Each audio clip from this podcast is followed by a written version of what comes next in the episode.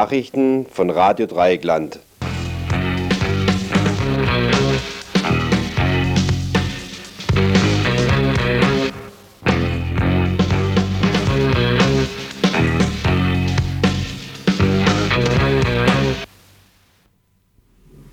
Montag, 21. März 1988. Heute geht's um RDL geht aufs Ganze. KTS in Mühlhus. Schickeria am Thuniberg. Das Aus für Kaiser Augst. Nur Taktik. Risse in der französischen Atomfront.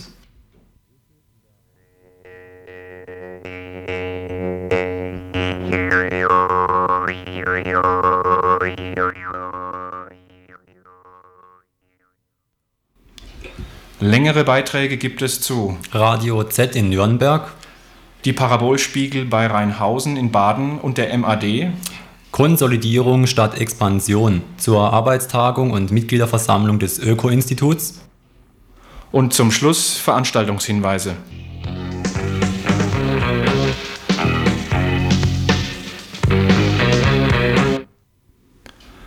RDL geht aufs Ganze. Am letzten Samstag, den 19. März, gab es in Freiburg wieder mal eine Demo. Diesmal für den sofortigen Sendestart und eine ganze Frequenz für RDL. Das Wetter war gut, die Stimmung auch. 500 bis 600 Leute waren gekommen. Vorneweg zog die Bläsergruppe Blechschaden und sorgte für den guten Ton. Die erste Kundgebung nach dem Start am Rathaus gab es vor dem Büro der Badischen Zeitung am Martinstor. Karl-Heinz Krieger vom Freundeskreis Radio Dreigland zitierte Ferdinand Lassalle und sein vernichtendes Urteil über die Kommerzialisierung des Pressewesens vor 100 Jahren. Allmählich aber begann die Gewohnheit der bezahlten Anzeigen, der sogenannten Annoncen oder Inserate, eine tiefe Umwandlung in dem Wesen derselben hervorzubringen. Es zeigte sich, dass diese Annoncen ein sehr ergiebiges Mittel seien, um Reichtümer zusammenzuschlagen um immense jährliche Revenuen aus den Zeitungen zu schöpfen. Von Stund an wurde eine Zeitung eine äußerst lukrative Spekulation für einen kapitalbegabten oder auch für einen kapitalhungrigen Verleger. Er verurteilte die Sabotagepolitik des badischen Monopolverlages und forderte eine ganze Frequenz für RDL.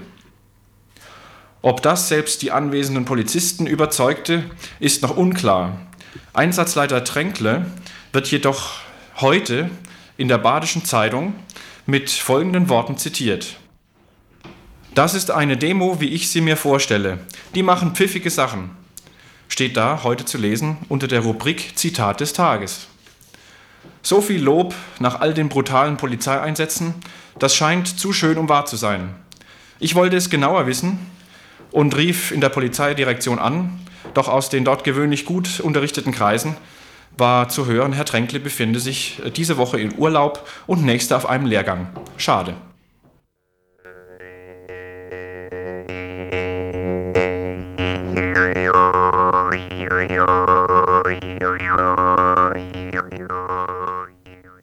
KTS in Mühlhus.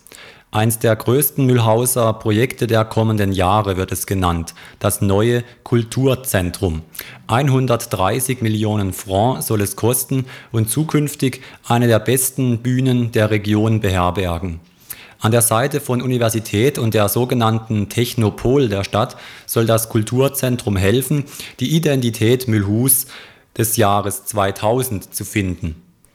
Im Elsass sind offensichtlich solche infrastrukturellen Maßnahmen billiger und die Oberen sind auch bemüht, die Dimensionen des Horizont 2000, wie die Planung für die Region genannt wird, herunterzuspielen. Das Land Baden-Württemberg, das in vollem Aufschwung lebt, darf sich der Mühlhauser Ballungsbereich nicht entgegenstellen, sondern er muss seine Eigenart behaupten, denn Wirtschaft und Stadtplanung sind eng miteinander verbunden.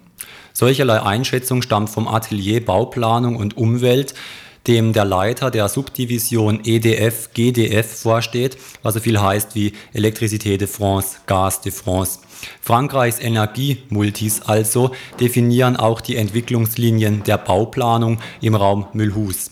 700 Hektar Boden stehen dafür zur Verfügung und damit Mühlhus nicht nur Schlafstadt werde, baut man, eine Kultur, ein, baut man ein Kulturzentrum und so weiter und so fort. Schickeria am Tuniberg. Der Golfsport zählt in der Bundesrepublik Deutschland im Gegensatz zu den angloamerikanischen Ländern noch nicht zu den populären Breitensportarten. Das meint jedenfalls der Verein Golfplatz Munzingen e.V. Da hat er wohl recht. Seiner Meinung nach liege das allerdings nur an den mangelnden öffentlichen Angeboten und Ausübungsmöglichkeiten. Und auf dass dieser Missstand ein anderer werde, soll nun ein neuer Golfplatz her. Das vorgesehene Gelände liegt am Tuniberg auf der Südseite, also zwischen Munzingen und Niederrimsingen. 42 Hektar groß soll er werden, so groß wie beide Ortschaften zusammen. Es gibt allerdings noch einige bürokratische Hürden zu nehmen, denn delikaterweise soll das exklusive Freizeitgelände mitten in einem Wasserschutzgebiet liegen. Ökologisch betrachtet gäbe es da jedoch keine Probleme, meint jedenfalls der Verein Golfplatz Munzingen. Rückendeckung lieferte auch das Geologische Landesamt Baden-Württemberg, das die voraussichtlichen Auswirkungen auf das Biotop für unbedenklich erklärte. Zwar müssten Stickstoff, Phosphat und Kalidünger verwendet werden, auch Pestizide, doch die würden nicht ins Grundwasser eindringen. Dass sich auf dem neuen Golfplatz weder die Munzinger noch Niederrimsinger tummeln werden, ist offensichtlich auch den Planern klar. Die erlesenen Gäste sollen nämlich über eine bis dahin ausgebaute B31 anreisen. Wen das alles näher interessiert, kann sich direkt bei der Stadt Freiburg informieren, und zwar gleich übermorgen. Am Mittwoch, den 23. März, tagt nachmittags um 16.15 Uhr der städtische Bauausschuss. Tagungsort ist das Technische Rathaus in der Fehrenbachallee.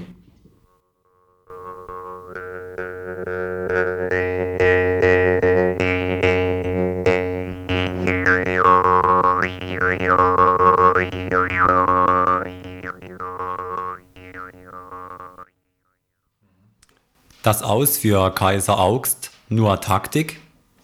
Die bürgerlichen Abgeordneten, Flügel der Atomlobby, haben Anfang März interveniert und verlangen vom Schweizerischen Bundesrat Verzichtsverhandlungen um Kaiser Augst. Alles stürzte sich darauf und freute sich schon über das Aus. Dazu ein Ausschnitt aus einem Gespräch mit Stefan aus Basel, das ich heute Mittag führte. Das hat zwei Gründe, wieso dass die jetzt kommen in drei Jahren es eine Abstimmung gewesen, oder vielleicht kommt es ja schon früher, über die über zwei Atominitiativen, also in der ganzen Schweiz. Mhm. Die eine verlangt ein Moratorium, also keine weiteren AKW mehr in den nächsten zehn Jahren vom Abstimmungsdatum weg und erhofft sich damit, dass das das endgültige Ende von der Atomenergie wäre. Die zweite Initiative verlangt äh, äh, Ausstieg aus der Atomenergie, das heißt keine neuen Atomkraftwerke und äh, die in Betrieb stehenden sollen auslaufen und nicht mehr ersetzt werden. Mhm. Und genau gegen das kämpfen die Vertreter von der Elektrolobby, indem dass sie jetzt auf Kaiseraugst verzichten. Also es ist vielleicht äh, nicht ganz einsichtig im ersten Moment. Mhm. Aber äh, wenn man die Entschädigungssumme hört, die darum verhandelt werden, das ist, äh, bewegt sich in Milliardenhöhe. Mhm. Also was heisst eine Milliarde Schweizer Franken? Das heisst zum Beispiel einfach eine Satellitenstadt für 10'000 Leute bauen aus dem, aus dem Erdboden oder äh, weiss ich was, ist also eine ungeheure Summe. Mhm. Und es ist klar, die öffentliche Hand ist so verstrickt in, in das Projekt von Kaiseraugst und in alle anderen Atomprojekte, dass natürlich schlussendlich der Bürger die Entschädigung muss zahlen. Mit dem wird er verrückt gemacht. Mhm. Und mit dem versuchen sie natürlich die Bürger wieder auf ihre Seite zu bringen, also auf die Atombefürworterseite und zu sagen, schaut, das ist jetzt Werk von den AKW-Gegner, jetzt können ihr blechen nicht. Mhm. Und mit dem Schachzug erhoffen sie sich natürlich, dass die beiden Initiativen zu Fall kommen in zwei bis drei Jahren. Dass also niemand mehr vom Ausstieg aus der Atomenergie redet, sondern dass man es nochmal bestätigt hat, dass die Schweizer an der Atomenergie festhalten. Und dann fängt die Diskussion um die neuen Standorte natürlich wieder an. Das Aus für Kaiser Augst erscheint also mindestens sehr wahrscheinlich. Und das soll auch gefeiert werden. Am 1. April, also das ist, äh, das, ist äh, das Jubiläum von der Besetzung, äh, das sind jetzt 13 Jahre her, da findet einmal ein Fest statt auf dem Gelände. Mhm. Also, also nicht ein endgültiges Fest, aber mal, sagen wir mal ein Zwischenfest. Und da wird sicher mal diskutiert, was man mit dem Gelände auch anders könnte anfangen. Aber Pläne gibt es also noch keine. Mhm. Und klar, dass das Gelände immer noch äh, der äh, Kernkraftwerk Kaiseraugst AG gehört.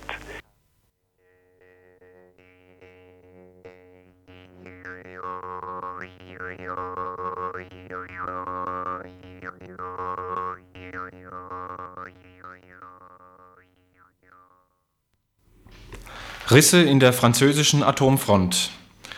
Nach Tschernobyl gab es ja bekanntlich auch in Frankreich Aufregung. Einige Parlamentarier forderten daraufhin von der französischen Regierung einen Bericht über die Sicherheit der französischen Kernkraftwerke. Seit einem halben Jahr ist er nun fertig. Bisher lag er aber ja noch in den Schubladen des Élysée-Palastes. Vor kurzem jedoch wurde er der linksliberalen Zeitung Libération in Paris zugespielt die ihn letzte Woche veröffentlichte. Ergebnis: Alle 46 französischen Reaktorblöcke haben zu dünne Betonhüllen. Wir sprachen daher heute Nachmittag mit Hans Schwab aus dem Elsass. Hans ist Mitglied der französischen Anti-AKW-Bewegung. Also Im französischen Parlament gibt es in der Tat einen permanenten Ausschuss, der wissenschaftliche und technologische Entscheidungen, die für die Gesellschaft relevant sind, bewerten und begutachten soll. Mhm. Also es ist kein Ausschuss, der speziell äh, Nuklearperspektiven hat, mhm. sondern allgemeiner Wissenschafts- und Technologieausschuss. Aha. Und äh, dieser Ausschuss hat eine Studie in Auftrag gegeben im Laufe des vergangenen Jahres, die dreifach bemerkenswert ist für Frankreich. Mhm. Zum ersten Mal wird in Frankreich eine von der Atombehörde und von der monopolistischen EDF, das ist die Elektrizitätsversorgungsgesellschaft, und vom Wirtschaftsministerium unabhängige Kommission beauftragt. Mhm. Also unabhängige Kommission, ein Gutachten über die Sicherheit französischer Atomkraftwerke, ja. speziell von Siedewasserreaktoren. Mhm. Also PWR, wie in Fessenheim und Cattenom, ja. Was, äh, zweitens, was bemerkenswert ist, diese Studie wurde in Auftrag gegeben von einer äh, konservativen, atomwirtschaftfreundlichen Parlamentariergruppe. Mhm. Drittens, äh, der Bericht der Kommission, die international besetzt und von einem belgischen Atomphysiker, äh, der Bischof ist und kein AKW-Gegner, kein deklarierter AKW-Gegner ist, geleitet wurde. Mhm. Also dieser Bericht dieser Kommission bescheinigt, dass, äh, dass es bei der Bildung von Wasserstoff zu einer Explosion kommen kann, die den Betonmantel, also den Betondom, sprengen kann. Mhm. Solchen Wasserstoff hat sich bei der Nuklearkatastrophe von Three Mill Island 1975 in den USA gebildet. Mhm. Da hat man es gemerkt, ja. Offiziell wird argumentiert, dass die Wahrscheinlichkeit von einem Unfall, bei dem Wasserstoff sich bilden kann, sehr gering ist, natürlich. Und die EDF, die äh, erarbeitet zurzeit eine Methode, die EDF, das ist die französische Elektrizitätsversorgung, erarbeitet zurzeit eine Methode, mit der eventuell entstehender Wasserstoff sofort verbrannt werden kann. Mhm. Das ist aber noch nicht operationell. Und die Konsequenz jetzt von diesem Parlamentarierkommissionsbericht, äh, wie ist da die Reaktion in Frankreich darauf? Es ist ja typisch, dass die, äh, dass dieser Bericht schon sechs Monate alt ist, mhm. aber jetzt erst durch eine französische, durch eine Pariser Zeitung bekannt gemacht wurde. Mhm. Und das sagt ja schon was aus.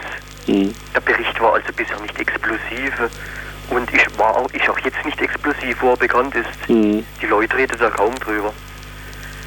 Es ist aber auch äh, zu bemerken, dass im Abschlussbericht dieser Parlam dieses Parlamentarierausschusses äh, die Schaffung einer unabhängigen Nuklearsicherheitsgruppe vorgeschlagen wird. Mhm. Das ist neu, also das ist eine Konsequenz, die dieser Parlamentarierausschuss da zieht. Die fordert es nicht, sondern schlägt es vor. Mhm. Bisher ist nämlich in Frankreich immer noch so, dass die Betreiber der KKW sich immer noch selber kontrollieren, auch wenn sie es unter verschiedenen Namen tun. Mhm.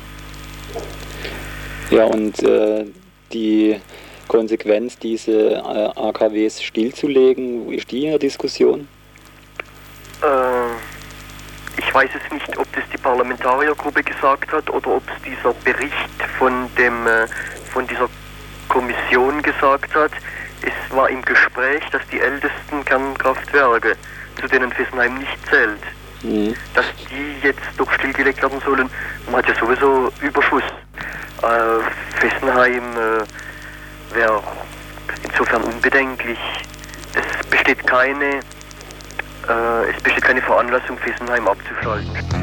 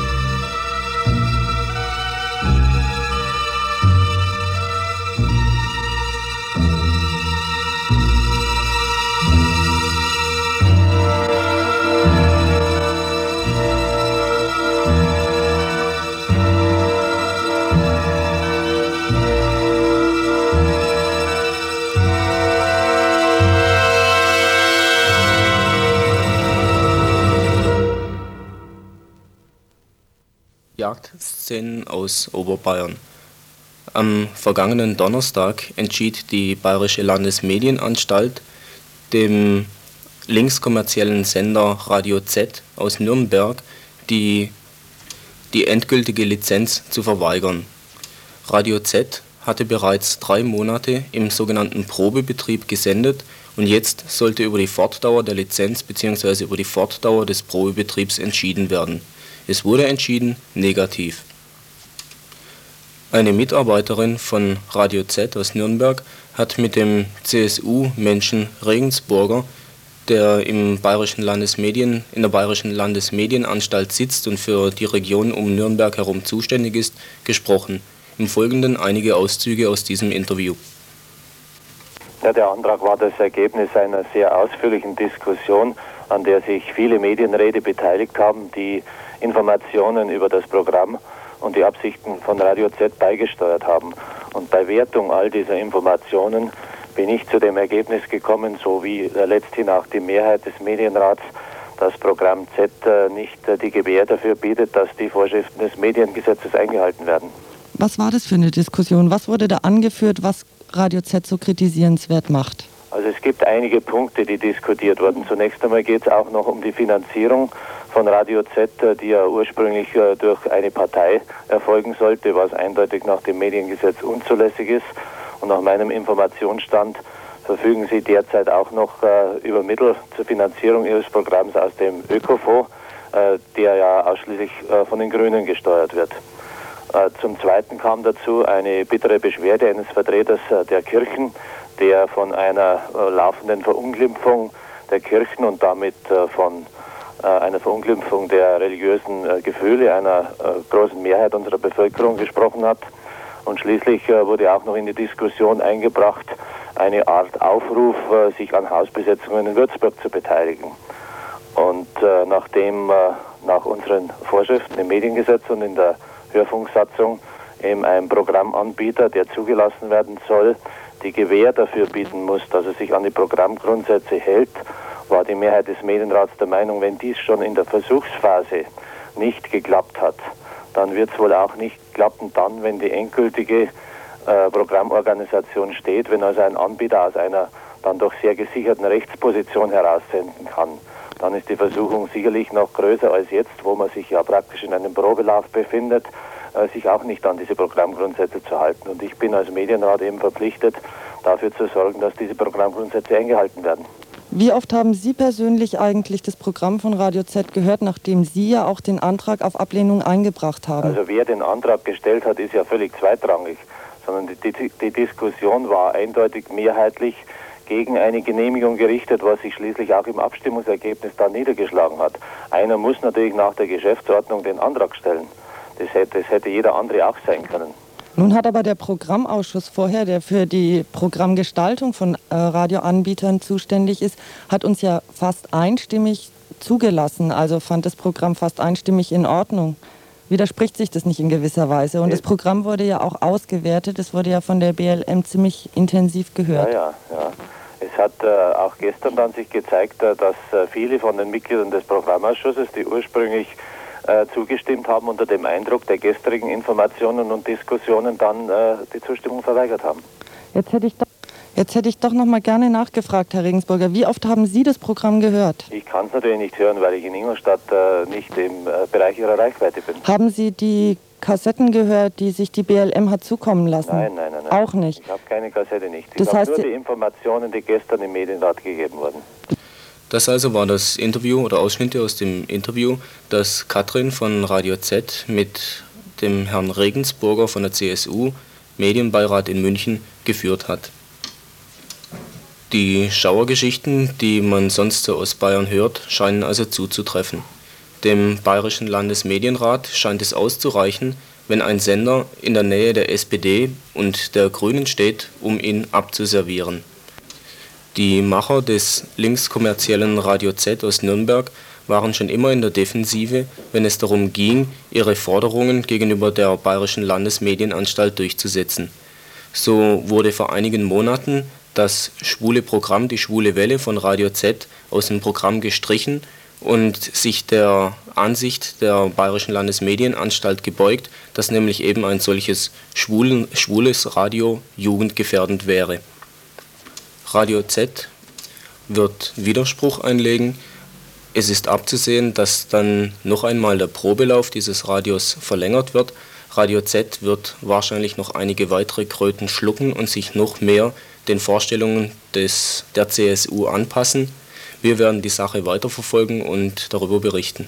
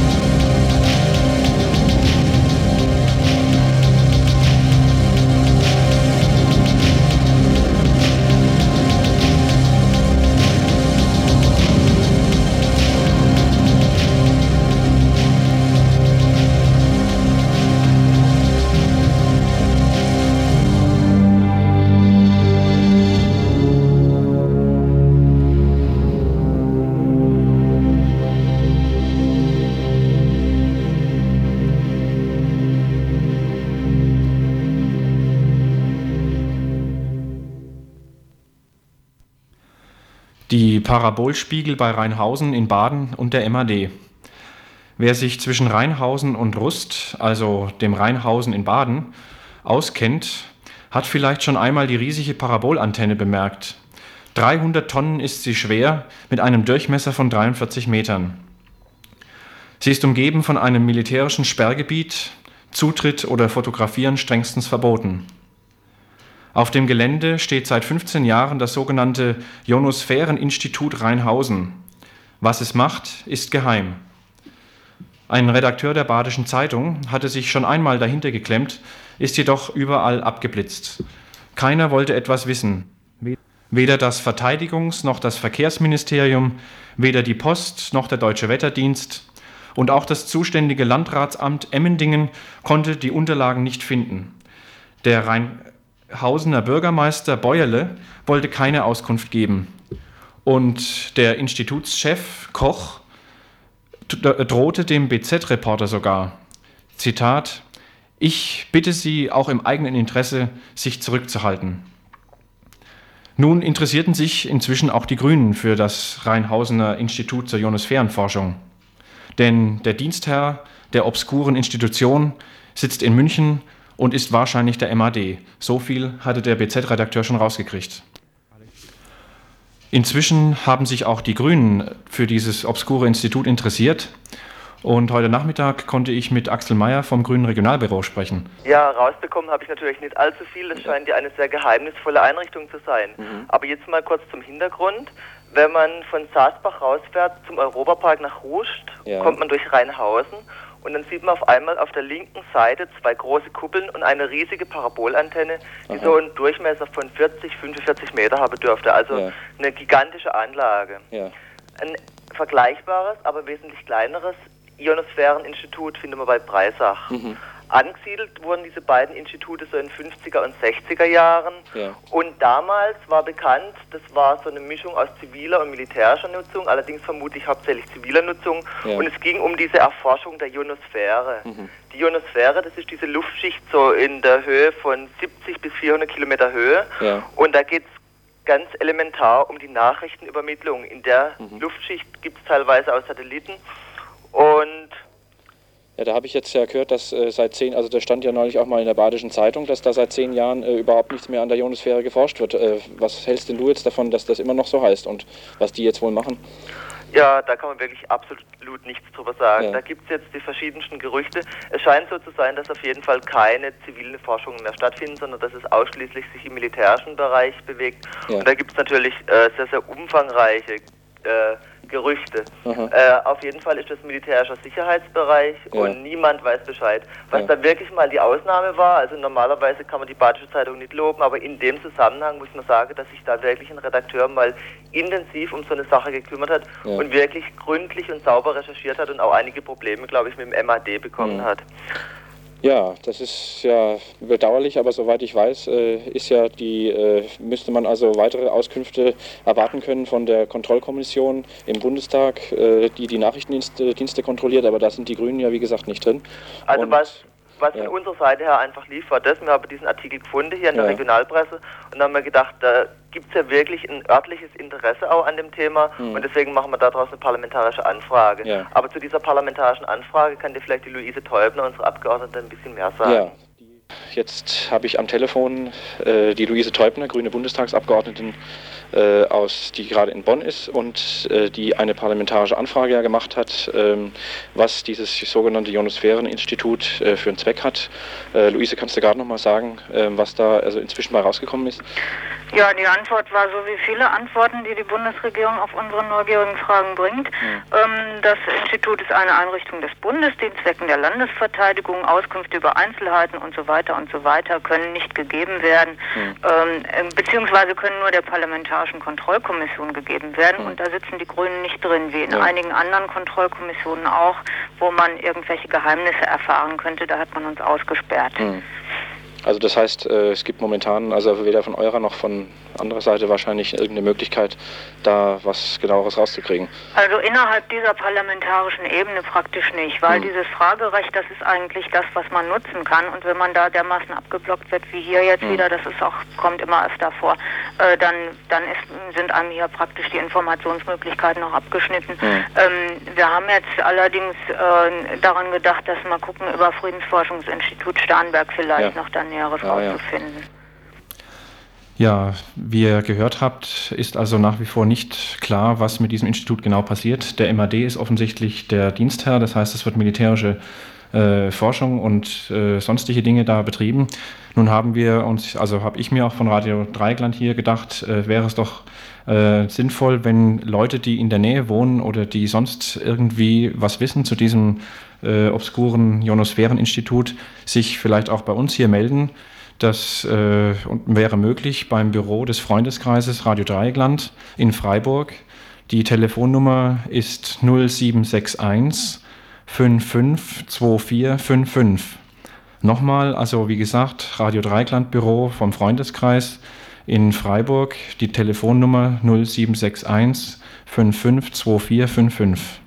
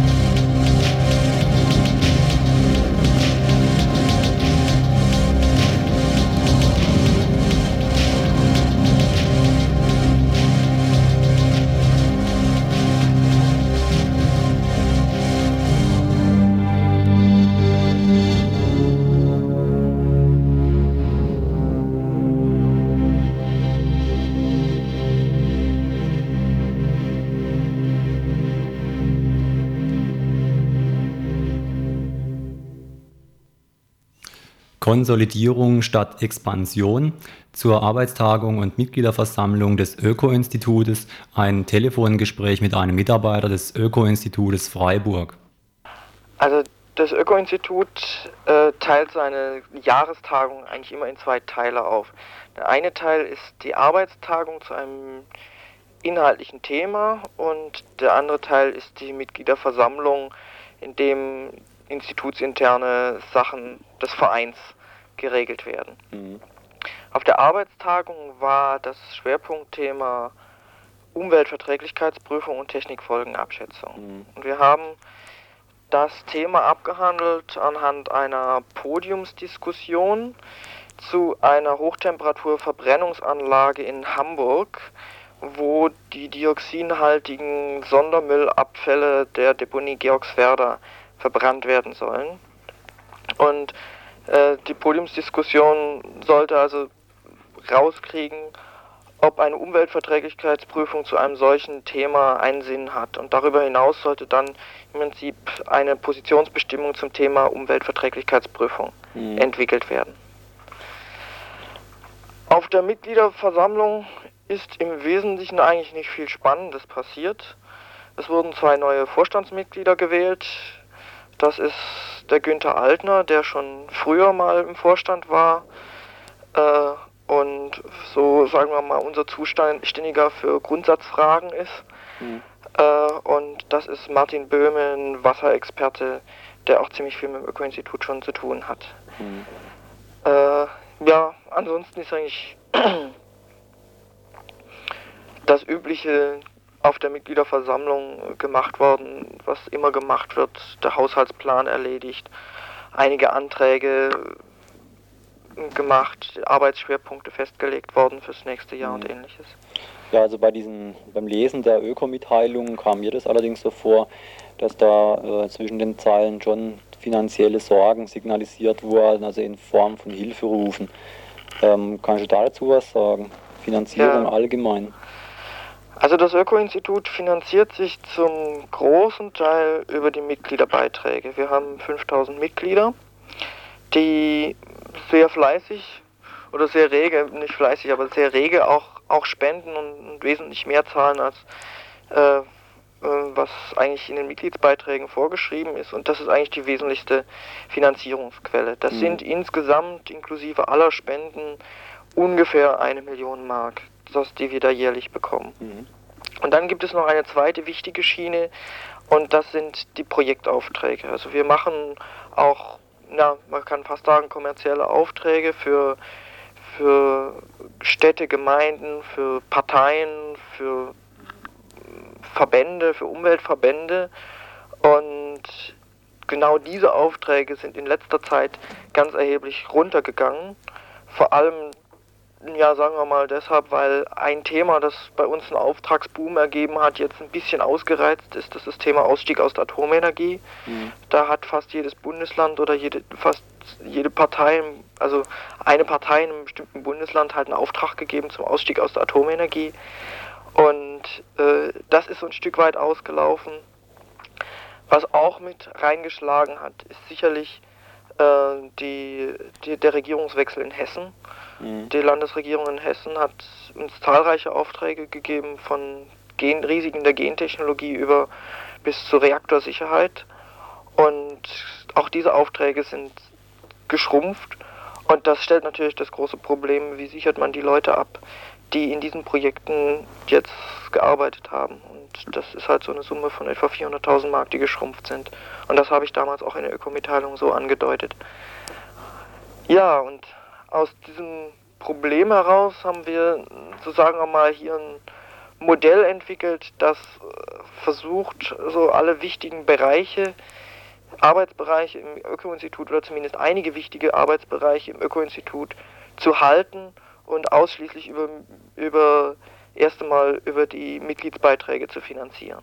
Das mhm. heißt also eine Einschränkung unserer Arbeitsgebiete, aber damit auch gleichzeitig sowas wie eine Konsolidierung und Absicherung. Mhm. Und was da natürlich immer dabei ist, dass auch einige Bereiche ähm, wohl wegfallen müssen im Öko-Institut. Oder zumindest nicht mehr aus den Vereinsmitteln finanziert werden. Das wurde auch in der Mitgliederversammlung beschlossen, aber mehr oder minder nachvollzogen, was hier unter den Mitarbeitern und im Vorstand eigentlich schon vorher ausgehandelt worden ist. Und welche Bereiche das sind, kann man das schon sagen? Ja, das ist einerseits ökologische Wirtschaft und andererseits Bodenwasser. Mhm. Bodenwasser wird voraussichtlich weiterarbeiten, wenn, sagen wir mal, eine Drittmittelfinanzierung gewährleistet ist. Mhm. Ja, gerade diese Diskussion über Drittmittelfinanzierung wird mich interessieren. Also äh, die Frage Abhängigkeit und äh, so wie die Situation sich jetzt darstellt, scheint es ja so, dass es eindeutig äh, dieser Drittmittelfinanzierung eine Absage erteilt worden ist. Sehe ich das verkehrt? Nein, so, so fundamental kann man das nicht sehen. Mhm. Es ist gesagt worden, wir müssen auf jeden Fall eine Position haben, dass wir uns wichtige Wissenschaftsbereiche auch durchführen können, weiter durchführen können, wenn Projekte wegfallen. Dass wir also da hier nicht eine existenzielle Abhängigkeit von Auftraggebern entwickeln und damit auch von der politischen Konjunktur mhm. oder gar, dass wir uns unseren Aufträgern anpassen, Auftraggebern anpassen müssen. Und das mhm. wollen wir auf keinen Fall machen. Also da wollen wir auf jeden Fall die Unabhängigkeit bewahren. Aber das ist jetzt keine prinzipielle Absage an Drittmittelprojekte. Mhm. Wir haben da ganz bestimmte Kriterien, unter denen wir Projekte machen. Und die zwei wichtigsten sind, dass äh, wir erstens uns, äh, sagen wir mal, nicht den Wünschen unserer Auftraggeber anpassen, also zumindest nicht was, was die politischen Aussagen dann angeht, die dann rauskommen. Und das andere ist, dass prinzipiell alle unsere Arbeiten veröffentlicht werden müssen. Also dass wir hier also keine Geheimstudien für irgendjemanden machen. Und damit halt auch die, die öffentliche Transparenz und die Zugänglichkeit für Bürgerinitiativen und andere Gruppen immer gewährleistet sein muss.